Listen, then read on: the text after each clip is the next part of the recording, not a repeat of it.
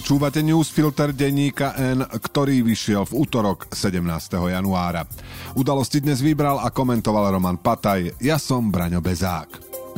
Dnes o tom, že SAS povedala definitívne nie a vedia sa dohodnúť aj bez Fica a Pellegriniho, o tom, že antikampaň postavená na Babišovom pôvode je nechutná a o tom, že Duraja si prišiel uctiť aj Orbán.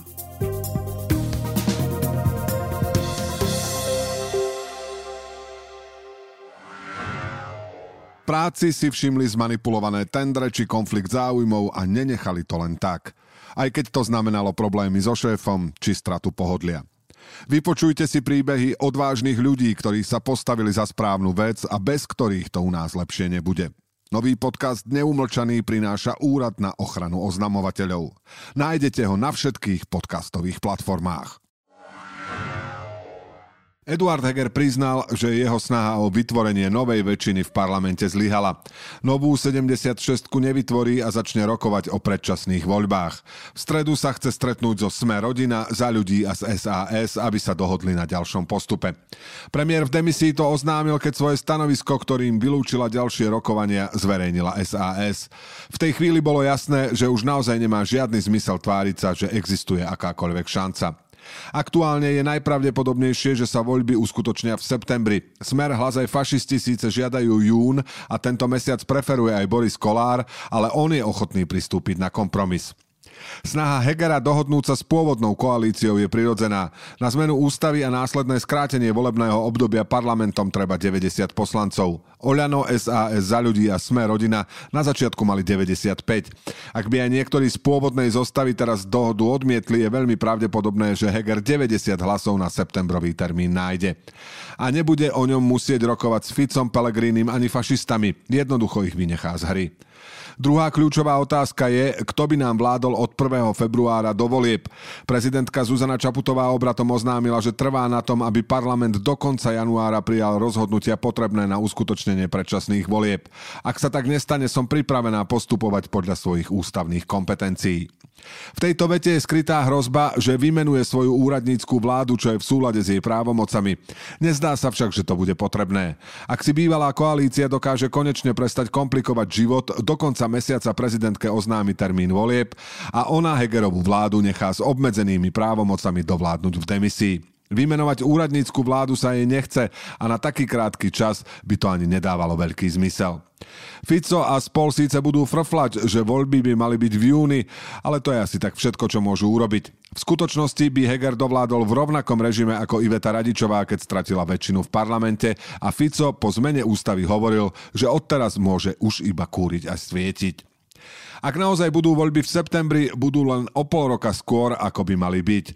Ale až 9 mesiacov po vyslovení nedôvery Hegerovej vláde, čo je neúmerne dlho. Takejto vláde naozaj chýba politická legitimita. Na rozdiel napríklad od roku 2011 a pádu radičovej vlády, medzi ktorým a voľbami ubehlo 5 mesiacov, však tentoraz opozícia nemá páku ako zvyšok strán prinútiť k rýchlým činom. Vtedy to bol Euroval, teraz napriek jednej neprestajnej kríze podobná motivácia chýba. Heger to teda nakoniec zo svojho pohľadu uhrá pomerne dobre. Lenže jedna vec je termín volieb, druhá v akom stave sa ich dočkáme. Vláda je de facto paralizovaná od jary minulého roka. Všetko medzi tým až septembrom 2023 je až na svetlé výnimky strateným časom, počas ktorého mali Hegerovci ukázať oveľa viac. Táto vláda zlyhala a veľmi pravdepodobne bude zlyhávať ešte ďalšieho pol roka. Andrej Babiš má tak veľa chýba slabých miest, ktoré sa dajú oprávnene a ľahko kritizovať, že antikampaň postavenú na jeho slovenskom pôvode môže vymyslieť iba niekto úplne zaslepený. Napriek tomu sa taká pred druhým kolom prezidentských volieb v Česku objavila. Občianske združenie dekomunizace, ktoré nemá nič spoločné s kampaňou Babišovho protikandidáta, v Prahe vyvesilo billboard s nápisom Dalšího Čechoslováka už ne. Okrem Babiša je na ňom aj Gustav Husák. Oboch okrem komunistickej minulosti spája slovenský pôvod a to, že či už v spoločnom štáte alebo v samotnej Českej republike zastávali najvyššie ústavné funkcie. A robili to zle. Hoci sa združenie vo všeobecnosti snaží, aby funkcie v štáte neobsadzovali bývalí komunisti, v tomto prípade pri Babišovi nie je zmienka o jeho členstve v komunistickej strane. Spôsob, akým autory Billboard vytvorili, keď rozdelili slovo Čechoslováka do dvoch riadkov a jednu aj druhú časť oveľa väčšími červenými verzálami zvýraznili do podoby Slováka, útočí na najnižšie pudy českých voličov. Babišovi totiž v takejto podobe nevyčíta ani tak jeho komunistickú minulosť, ale oveľa viac jeho pôvod. Keby to tak nebolo, členstvo v KSČ by autory mali vytknúť aj Babišovmu protikandidátovi Petrovi Pavlovi. Billboard je síce iba jeden, ale šíri sa aj na sociálnych sieťach. Inak pochopiteľný odpor k Babišovi niektorým zatemnil úsudok natoľko, že sa prejavujú šovinisticky a možno si to ani neuvedomujú. Ak áno, o to horšie. Navyše je to hlúpe. Rovnakí ľudia takmer určite nemusia napríklad ani Miloša Zemana, čo je rodený Čech a volili ho rovnako ako Babiša milióny rodených Čechov. Vzťah medzi kvalitou voľby a národnosťou kandidáta je teda nulový a napriek tomu vznikla takáto prízemná kampaň. Samozrejme, zďaleka nejde o väčšinu antibabišovského tábora, naopak skôr iba o okrajovú záležitosť. Aj tak je však ťažko pochopiteľné, že otázku Babišovho pôvodu vôbec niekomu napadlo zneužiť v kampani.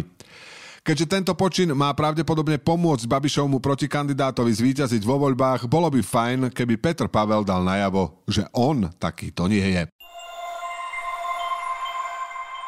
Dnes v Lučenci pochovali jednu z najvýraznejších postáv maďarskej ponovembrovej politiky na Slovensku, Mikloša Duraja.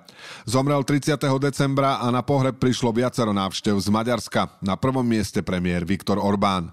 Duraj bol veľmi kontroverzná osobnosť. Výborný spomienkový text poskladaný z vyjadrení maďarských politikov o ňom napísali kolegovia z Napunku Ágošton Renceš a Silár Čanta. Je z neho jasné, že Duraja rešpektovali aj jeho politickí súperi. Obzvlášť to platí o jeho prednovembrovom pôsobení, keď sa snažil o záchranu maďarského menšinového školstva a čelil komunistickému režimu, ktorý porušoval vlastné záväzky. Duraj bol signatárom Charty 77. Dvakrát ho komunisti väznili pre jeho politickú činnosť, ktorá pritom nebola ničím v rozpore s písanými zákonmi prednovembrového Československa. Bola v rozpore iba s odhodlaním komunistov kontrolovať všetko a všetkých.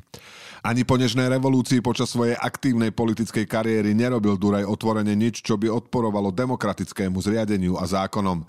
Z jeho postojov sa však dá vydedukovať, že by nebol proti úprave hraníc stanovených v roku 1918. Spomedzi menšinových politikov bol tým, kto sa dá označiť za radikála. Napokon sám sa tak definoval. Nie divu, že na slovenskej strane práve preto nenašiel nikoho, kto by bol ochotný dohodnúť sa s ním.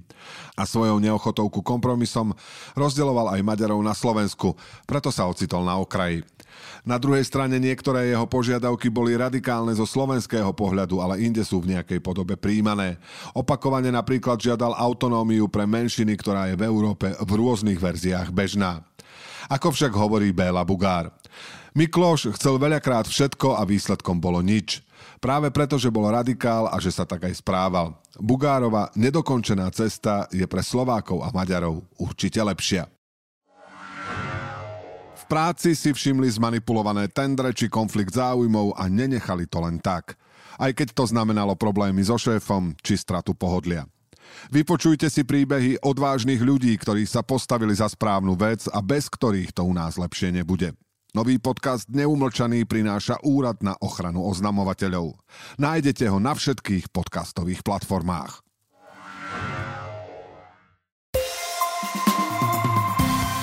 Teraz ešte správy jednou vetou.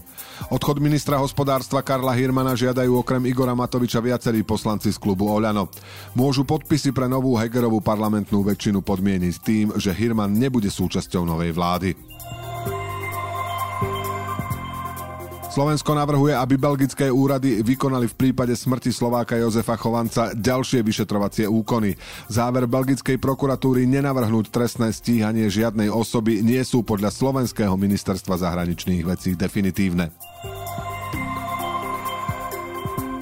Počet ubytovaní ukrajinských utečencov v dotovanom ubytovaní na Slovensku klesá. Podľa štatistík ministerstva vnútra sa počet ubytovaných aj poskytovateľov ubytovania v porovnaní s letom 2022 znížil o takmer 30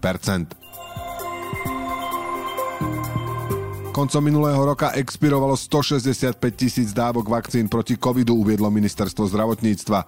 Pôvodne ich malo expirovať 200 tisíc, no 35 tisíc dávkam vakcíny od Pfizeru sa v decembri predlžila platnosť. Výroba slovenských automobiliek v Lani klesla o 3% na milión vozidiel oproti rekordnému roku 2019. Odvetvie vyrobilo o takmer 108 tisíc vozidiel menej. Nové objednávky slovenského priemyslu sa vrátili v novembri k medziročnému rastu, stúpli o 1,7%. V októbri sa mierne znížili o 1 desatinu percenta. Najhoršie zarábajúca desatina Slovákov v Lani podľa profesie SK dostávala menej ako 840 eur v hrubom. Najlepšie platená viac než 2550 eur. Najvyššie mzdy boli v Bratislavskom kraji, najnižšie v Prešovskom kraji. Udalosti do dnešného newsfiltra vybral a komentoval Roman Pataj a na záver posledné slovo odo mňa. Eduard Heger si konečne po mesiaci všimol, že kôň s číslom 76, ktorému odhodlane noril ostrohy do slabín, je mŕtvy. Budú voľby. Len nerozumiem, prečo ich všetci označujú za predčasné. Vzhľadom na viac ako poloročné trápenie tejto garnitúry, to budú voľby skôr oneskorené. Do počutia zajtra.